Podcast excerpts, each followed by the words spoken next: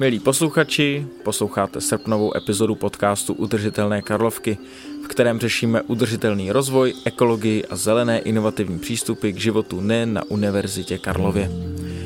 Dnes k nám přišel další host z našeho domácího Centra pro otázky životního prostředí, docent Jan Weinzettel.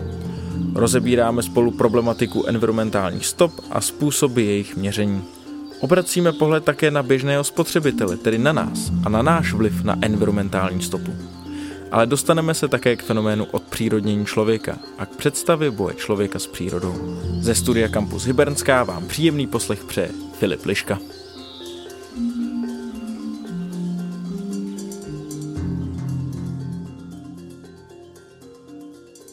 Docent Jan Weinzettel z Centra pro otázky životního prostředí Univerzity Karlovy. Dobrý den, pane docente, a vítejte v Udržitelné Karlovce. Dobrý den, děkuji za pozvání. Pane docente, vy se věnujete na COŽP, máte takovou svoji laboratoř environmentálních stop. Co vlastně se zkoumá v laboratoři? Jaké experimenty se dají provádět v této laboratoři?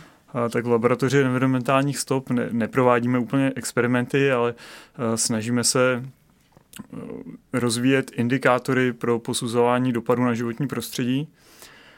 Je samozřejmě dobrý říct, že o životní prostředí se nestaráme kvůli životnímu prostředí jako takovému, ale kvůli člověku a lidské společnosti.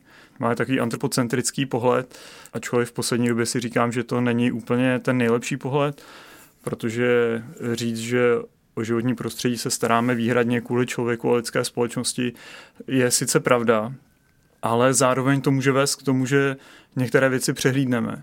Protože je dobré si říct, že neznáme ten systém úplně celý. My nerozumíme vlastně kompletně všemu, co se odehrává v ekosystémech, v planetárních systémech, v životním prostředí kolem nás.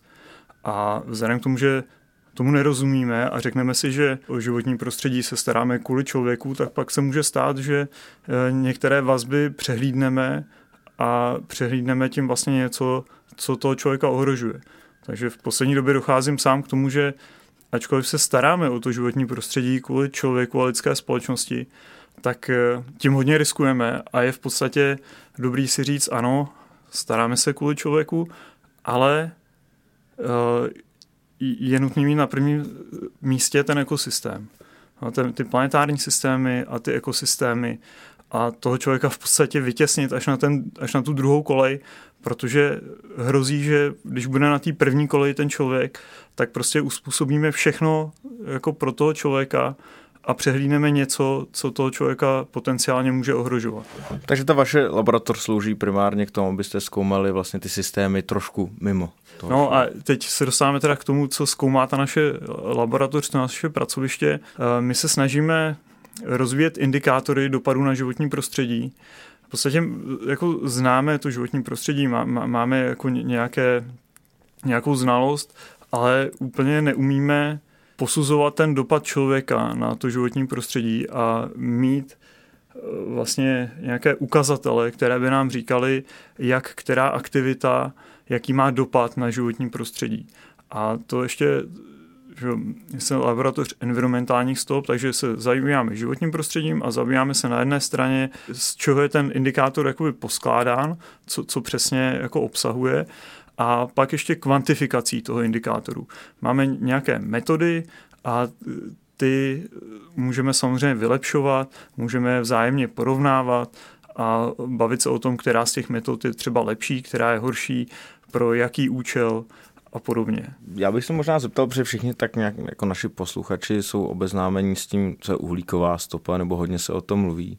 Co vlastně všechno si představit pod tou environmentální stopou? Uhlíková stopa je jasná, ta nám vlastně říká, jaký je dopad na změnu klimatu, nebo příspěvek ke změně, k antropogenní změně klimatu. A ta environmentální stopa, což je jeden z těch environmentálních problémů. A ta environmentální stopa, ta je obecnější a vlastně měla by zahrnovat veškeré dopady člověka na životní prostředí. Už se ustoupilo od toho, že by se hledal jeden indikátor, podobně jako v té klimatické změně. Víme, že jsou to skleníkové plyny, můžeme všechny skleníkové plyny převést na ekvivalentní hmotnost oxidu uhličitého a mít tak jeden indikátor. To má v sobě nějaké problémy, nějakou volbu vlastních hodnot, protože Ty skleníkové plyny se liší v časovém horizontu. Některý skleníkový plyn je hodně silný skleníkový plyn, ale zároveň má krátkou životnost. A některý není zas tak silný, ale má dlouhou životnost v atmosféře. Takže pokud je srovnáváme na jednu rovinu, tak musíme zvolit časové hledisko a už to je nějaký arbitrární údaj. Ale pořád to nějakým způsobem jde, nějakým způsobem je shoda na tom, že ano, můžeme to převést na ekvivalentní hmotnost oxidu uhličitého, zvolíme to časové měřítko a máme to. Už se tedy ustoupilo o to, že bychom chtěli jeden takovýto indikátor pro celkový dopad člověka na životní prostředí, ale teď se hledá nějaká kombinace indikátorů, které by dobře vystihovaly ten dopad člověka na životní prostředí. Ta stopa vlastně obsahuje, v ideálním případě by například pro produkty měla obsahovat celý životní cyklus těch produktů. Pokud se bavíme o environmentální stopě jedince, člověka, pak by to mělo obsahovat veškerý dopad toho člověka za jeho život nebo během jednoho roku třeba za nějaký časový úsek na životní prostředí celkově. A teď nejedná se jenom o ten přímý dopad, že někde pošlapu nějakou trávu, ale jedná se o to, že... To by byla doslova stopa. Přesně, to by byla, ano, doslova stopa, ale jedná se o to, že si koupím nějaké jídlo, to muselo být někde vyprodukováno, jo, a s tím jsou spojeny nějaké environmentální dopady. Samozřejmě přijdu domů, už to, že přijdu domů, tak mám dům, ten zase byl z něčeho vyroben, někde stojí, něčím se vytápí, něčím se tam svítí, spotřebává se energie a podobně. A to všechno má nějaké environmentální konsekvence, nějaké environmentální dopady a ta environmentální stopa, jejím cílem je v podstatě kvantifikovat veškeré ty environmentální souvislosti, buď to toho produktu, nebo člověka, nebo státu, nebo podobně.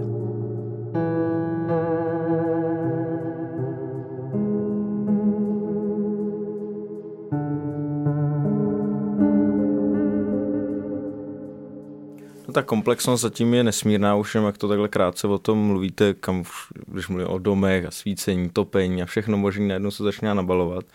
Jaké metody pro to nacházíte nebo s čím operujete? V podstatě my používáme dvě takové nejčastější metody, které se liší v záběru. Jedna jde od detailního popisu procesů, to je metoda LCH, a tam vlastně se snažíme sesbírat data o skutečně individuálních produkčních procesech například. A jenom to LCA, co to přesně je za zkratku? To je Life Cycle Assessment, posuzování životního cyklu. Bavíme se tedy v našem případě o environmentální LCA, čili metodě posuzování životního cyklu z pohledu dopadů na životní prostředí. Obvykle se bavíme o produktech, ale můžeme se bavit zároveň o technologiích, ale je to metoda, která se používá velice často na konkrétní produkty, konkrétní technologie, konkrétní procesy. A tou druhou metodou je analýza vstupu a výstupu, input-output analýza, kde vlastně na makroekonomické úrovni se sledují toky produktů mezi jednotlivými ekonomickými sektory. Máme tedy ekonomický sektor, který dodává nějaké produkty, pak máme ekonomický sektor, který spotřebovává nějaké produkty a když celý ten ekonomický systém rozdělíme do ekonomických sektorů a veškeré produkty setřídíme do produktových skupin, monitorujeme ty toky těch produktů, jak jsou dodávány jednotlivými ekonomickými sektory a jak jsou spotřebovávány jednotlivými ekonomickými sektory, pak jsme schopni na základě poměrně jednoduchých algebraických úprav a nějakých předpokladů, zase arbitrárních, kvantifikovat veškerou aktivitu ekonomických sektorů spojenou s určitou skupinou produktů arbitrárně zvolenou. No, čili například si můžu říct jeden rohlík. A dojdu k tomu, jaké veškeré ekonomické aktivity byly potřeba k tomu, aby byl vyroben ten jeden rohlík. To samo o sobě mi neříká nic o dopadu na životní prostředí, ale my jsme schopni vlastně pro každý ekonomický sektor sestavit, říkáme tomu, environmentální rozšíření a to je dopad jednotlivých ekonomických sektorů na životní prostředí. Například emise skleníkových plynů jednotlivých ekonomických sektorů. Když už máme celkovou aktivitu, která je potřeba k výrobě toho daného produktu, pak už je celkem jednoduché spočítat celkové emise skleníkových plynů. No, protože to akorát vynásobíme tou celkovou aktivitou těch ekonomických sektorů, které se podílejí na té výrobě. No a kromě té uhlíkové stopy těch skleníkových plynů můžeme mít užití půdy, užití různých jiných zdrojů, materiálových, můžeme tam mít emise jiných látek a podobně. A to je vlastně ta druhá cesta, která vede spíše na studium globálních jevů v tom globálním měřítku, protože se bavíme o konečné spotřebě v jednotlivých státech celých, bavíme se o mezinárodním obchodu jako celku na globální úrovni a podobně. No, u té globální úrovni bych se na chvilinku zastavil, protože když se bavíme o tom, jak si představit vlastně tu kvantifikaci, tak já jsem v jednom vašem článku v časopisu Vesmír viděl takovou zajímavou mapičku, která ukazovala ty jednotlivé státy, ne podle toho, jaká je jejich geografická rozloha, ale ta rozloha byla udělaná podle toho, jaké mají emise skleníkových plynů.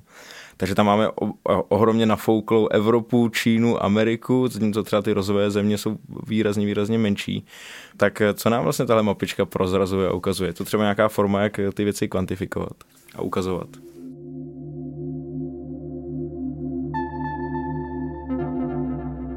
Spíše to forma, jak ty výsledky vizualizovat.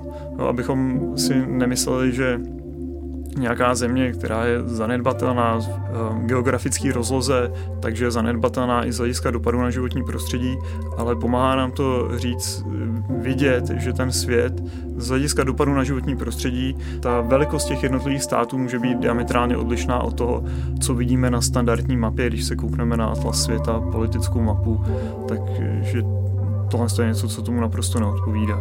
A jaké zatím právě stojí výzkumy? Nebo jak člověk může dojít k takovýmhle zajímavým závěrům, jako je právě tahle mapička?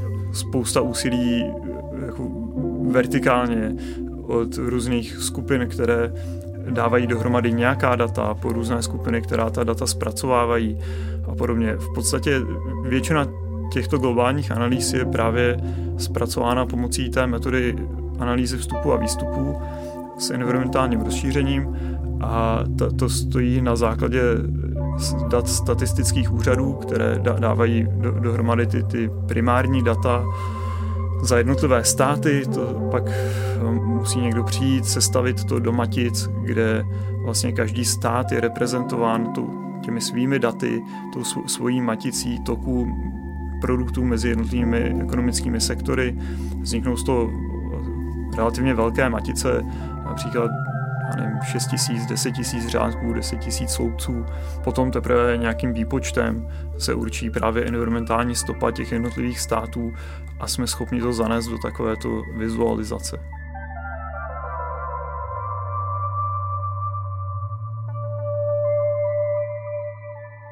Pojďme se přesunout z té globální roviny na tu možná úplně nejnižší. Pojďme si tady udělat takového modelového běžného spotřebitele, občana, uživatele, posluchače. Jakou environmentální stopu vlastně zanechává tento náš běžný spotřebitel, co vlastně ji ovlivňuje nejvíc? Tak kromě způsobu toho životního stylu, jaký každý z nás vede, tak je to určitě příjem. Protože v podstatě to je teda můj osobní pohled. Většinu peněz, kterou vyděláme, tak zároveň také utratíme. Alespoň ti běžní lidé, jako jsem já, tak to tak mají. Ty peníze nesyslíme po celý život někde pro někoho, aby je utratil někdo v budoucnosti. A teď jde samozřejmě o to, za co ty peníze, takže jde o to, kolik těch peněz máme, abychom je utratili. A pak jde samozřejmě o to, za co je utratíme. A samozřejmě jsou produkty, které mají na jednotku peněz vyšší environmentální dopad než jiné produkty a to pak souvisí s tím životním stylem. No, že já můžu být relativně bohatší a mohu si kupovat poměrně drahé věci a vlastně ten dopad na životní prostředí nebudu mít třeba až tak vysoký, protože budu právě kupovat relativně málo, ale hodně drahých věcí a zároveň se mohu koukat na to, jestli ty věci jsou vyrobeny z udržitelných materiálů, jestli mají třeba nízký dopad na životní prostředí, jestli kupuju maso nebo kupuju drahou zeleninu z biozemědělství. No, mohu být takovýto spotřebitel, který sice má relativně hodně peněz, ale neutrácí je za kvantitu, ale snaží se nejenom o kvalitu, ale třeba i o to, aby měl nízký dopad na životní prostředí. No a pak můžu mít člověka, který má těch peněz, dejme tomu, polovinu, myslí si, že je vlastně potřeba si ty věci pořádně užít, že jich potřebuje hodně, že si potřebuje neustále kupovat nový trička, nový oblečení a samozřejmě nemá peníze na to, aby si koupil ty dobrý, koupí si ty levnější věci, levný, kde třeba není dbáno vůbec na dopady na životní prostředí a podobně. Z hlediska stravování kupuje si maso, kupuje si třeba to levné maso velkochovů a podobně, který samozřejmě mají nějaký dopad na životní prostředí a podobně. Takže tam může být poměrně velký rozdíl tady v tom. A samozřejmě to, co má hodně velký dopad, nebo to, co ovlivňuje hodně náš dopad na životní prostředí, tak jsou takové zásadní věci, jako je dům, v kterém bydlíme, jakým způsobem ho vytápíme, jaká je jeho energetická spotřeba. Do jisté míry i jakým způsobem se přepravujeme. No, jestli pracujeme v malé vesničce, musíme do práce jezdit 20 km autem, tak to samozřejmě taky udělá potom svoje. Když na dovolenou budeme lítat letadlem 2x ročně někam do zahraničí daleko, tak to zase udělá svoje. Jako z mého pohledu vychází tyhle ty věci jako to nejzásadnější v podstatě. Máme prostě nějakou skupinu těchto důležitých elementů. Tak možná se můžeme dostat k tomu, jak vlastně tu svoji environmentální stopu snižovat. Třeba právě v těch domácnostech, ať už to týká toho jídla nebo vytápění a tak dále. A co případně pro toho našeho modelového běžného spotřebitele vlastně nejtěžší, jak vlastně vnímá ten přechod k té udržitelnosti? No já myslím, že nejtěžší pro běžného člověka je to, že se v tom v podstatě nevyzná, neorientuje, vlastně ani neví, co by měl upřednostňovat. Možná ani neví, jak velký riziko vlastně podstupujeme, nebo jak velkému riziku čelíme. To je asi jako zásadní vůbec pro nějakou motivaci něco dělat, je uvědomit si, že ten náš systém teď aktuálně je skutečně jako postavený, když to řeknu metaforicky, na nějakým ledu, který taje. A jestliže ten led roztaje, tak prostě ten systém se potopí a utopí a ano, něco pravděpodobně zbyde, jo, ale zřejmě to nebude to, co bychom si přáli. Tak jsme u toho, že to může být hodně špatný. Teď je spíš, co můžeme udělat. Jo. Máme motivaci, teď co konkrétně pro to můžeme vykonat. To vyplývá z toho, o čem jsem mluvil předtím.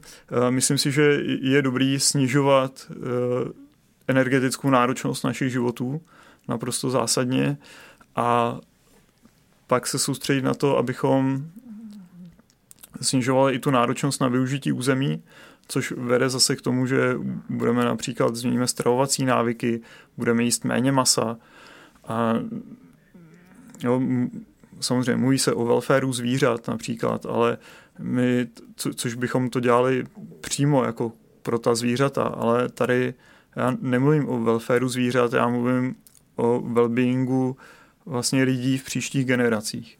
No to je ten zásadní rozdíl a ten zásadní důvod, proč změnit stravovací návyky. Myslím si, že pro spoustu lidí je tohle jako těžký i v tom, že neznají ty alternativy. Nevědí vlastně, co jiného než maso by si měli dát. No, že to není, je to vlastně něco, co není úplně součástí naší kultury. Takže jde v podstatě trošku o to vykročit ven z těch zažitých kolejí, v kterých žijeme celý život a udělat ten krok někam jako trošku do neznáma, což je pro člověka, alespoň pro mě velice často jako problém, že jo? Člověk se bojí vstoupit někam, kde nikde nebyl, neví, jaký to tam bude, neví, jestli tam bude pevná zem pod nohama. A úplně vlastně stejně na tom jsme s většinou těch věcí, o kterých se bavíme. Protože my musíme opustit ty zajeté koleje toho našeho života a vydat se trošku jinou cestou, v který vlastně nevíme, co nás čeká. Ale my víme, že když zůstaneme v těch kolejích, kde jsme, v kterých nám bylo doteďka dobře a vlastně se zdá, že by nám v nich mohlo být dobře furt, tak prostě narazíme do zdi.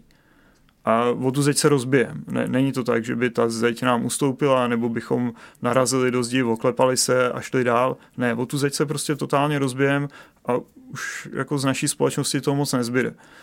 Takže z mého pohledu je fakt těžký udělat ten krok jako do neznáma, ale je to prostě nutný. A samozřejmě může nám spousta věcí pomoct, aby ten krok nebyl úplně do neznáma, ale aby nám někdo jako podal ruku a řekl nám, jo, hele, je to v pohodě, tady toho se nemusíte bát, žít se dá i bez toho, že budete mít každý den maso, je to jako výživově vám to nějak neublíží, protože tady jsou takovýhle alternativy, když budete jíst dostatek luštěnin, tak do sebe dostanete dost proteinů, který potřebujete, který jsou v tom mase a podobně. Jo, a stejně to se spoustou dalších věcí. Mně ještě napadá jedna věc k tomu. Vlastně takový koncept, který když jsme si vyměňovali pár mailů, který jste představili, já jsem si přesně nevěděl, co vlastně si mám pod ním představit, aby jste mluvil o nějakém odpřírodnění člověka. Tak je tahle naše cesta, která vede do té stěny metaforické, je to nějaká jako cesta mimo přírodu?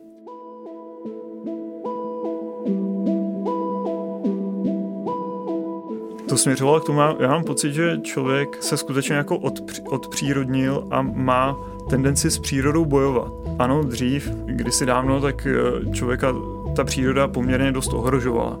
Měli jsme šelmy divoké a podobně.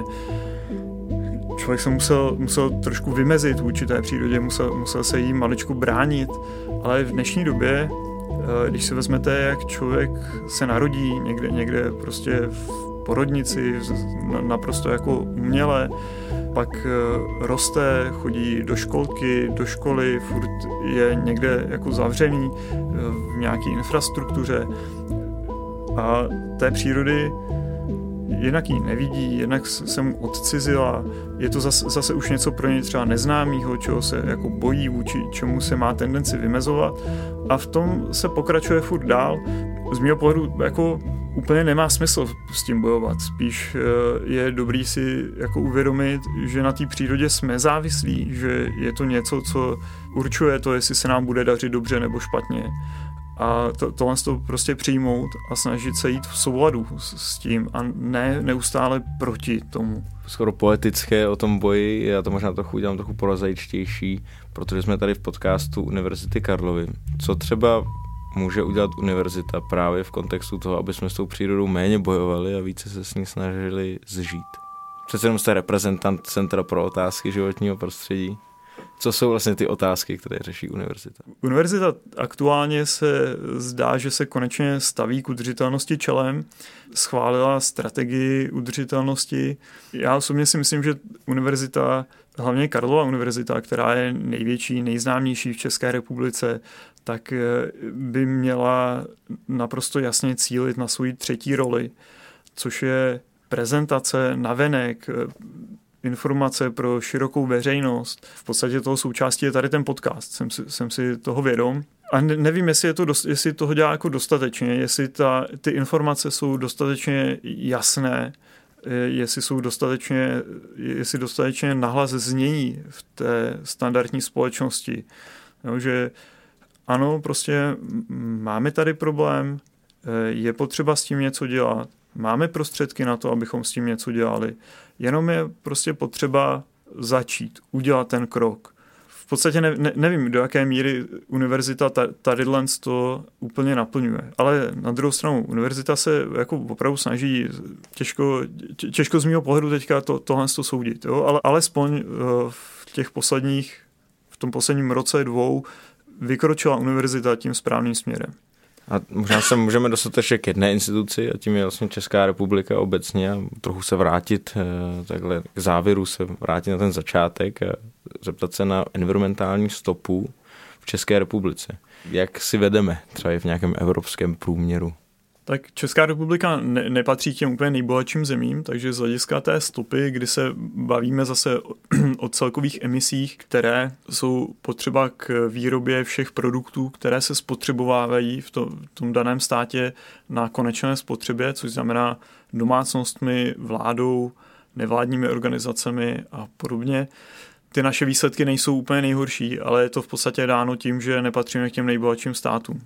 Na druhou stranu, ta produkce tady není úplně čistá a já se zabývám například environmentálním prohlášením o produktu, což je vlastně environmentální stopa jednotlivých produktů a jako je vidět, že ta je do značné míry ovlivněna například tím, že elektrická energie v České republice se stále vyrábí ze značné části, tuším, že to je téměř z poloviny, stále z uhlí. No a to samozřejmě má negativní vliv na environmentální stopu produktů, který se tady vyrábí. No pak zatím tomu tak úplně není, ale až to je, jako nastane a ty firmy se budou koukat na to, jaká je ta stopa těch produktů, které nakupují, tak tohle z toho může poměrně negativně ovlivnit české výrobce. No, samozřejmě je možnost nakoupit nějaké zelené certifikáty a podobně, ale ty třeba v Německu jsou vykoupené. Říká se tomu reziduální mix výroby elektrické energie. Vlastně to, z čeho se vyrábí elektrická energie, s odečtením elektrické energie odkoupené v rámci těchto certifikátů, tak v tom reziduálním mixu už nejsou žádné obnovitelné zdroje.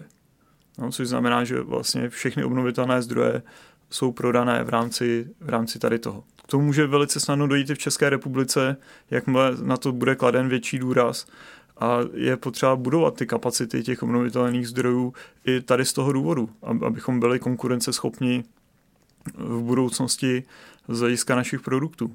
No, protože to, že v současnosti se všichni koukají jenom na cenu a ne úplně až tak moc na ty environmentální dopady, tak já třeba doufám, že se to změní. A vlastně je to jedna z mála cest, jak celý ten systém posunout tím správným směrem. Tak pojďme ještě jednou naposledy z té širší roviny na tu ryze individuální. My tady máme takovou klasickou otázku, kterou dáváme na závěr všem našim hostům. Vy jste mluvil o tom, že pro snížení té environmentální stopy musíme trochu vykročit do neznáma. Tak jaké jsou vaše osobní inspirace třeba z vašeho života, kde se vám povedlo takhle vykročit někam do neznáma, co byste mohl doporučit našim posluchačům? Asi je dobrý zmínit moji zkušenost z rekonstrukce domu. My jsme tady koupili dům v Táboře, byl to téměř 100 let starý dům, prvorepublikový, a rozhodli jsme se, že ho zateplíme. Vůbec jsme se v té dané lokalitě nepotkávali s nějakou úplně kladnou odezvou. Vlastně při celé té rekonstrukci jsme neustále naráželi na to, že nám někdo říkal, no ale to děláte jako blbě, takhle to nebude fungovat, nebo podobně, ale ten dům funguje úplně skvěle v závěru. Bohužel jsou to všechno věci, které jsou hodně drahé. No, že to není věc, kterou by mohl udělat každý, ale určitě je dobrý tohle s tou cestou se vydat, protože to energetickou náročnost sníží strašně moc. My jsme tam strávili první zimu v době, kdy ten dům ještě nebyl zateplený. A topili jsme dřevem, ještě stále topíme dřevem. A to bylo dost strašný. No. Jako na tom to člověk hodně viděl, protože ta energie je to dřevo, který hážete do té krbové vložky. To množství vnímáte mnohem líp, než když někde jenom otočíte kohout a teče vám tam zemní plyn, nebo zmáčnete vypínač, teče vám tam elektrická energie. Člověk to jako zavnímá mnohem víc. No. A to byl určitě v mnoha věcech jako krok někam mimo komfortní zónu, alespoň těch lidí, s kterými jsme spolupracovali, a samozřejmě to bylo náročné pro nás. Nejsme v tom odborníci, nebyli jsme v tom nikdy odborníci, ale museli jsme si jít za těma našima myšlenkama i přesto, že ti lidé, kteří v tom měli být odborníci, tak nám vlastně říkali, že jsme se zbláznili. To řeknu jednoduše. Tak pane docente, já přeju nám, našim posluchačům, aby se taky trochu takhle zbláznili a vykročili z té komfortní zóny a třeba pomohli snížit environmentální stopu. Moc krát děkuju za tenhle rozhovor a ať se vám daří. Taky děkuju za rozhovor. Taky ať se vám daří, hezký den. A tím uzavíráme tuto epizodu Udržitelné Karlovky. Kdo by chtěl na zbytek léta ještě nějaké povídání o udržitelnosti, můžeme doporučit naše předchozí díly, kde se můžete něco víc dozvědět o zvládání klimatických výzev v Praze nebo o nejnovějších nanotechnologiích. A třeba vás zaujmou i další podcasty z produkce Univerzity Karlovy na našem univerzitním Soundcloudu. Udržme si budoucnost nejen na univerzitě.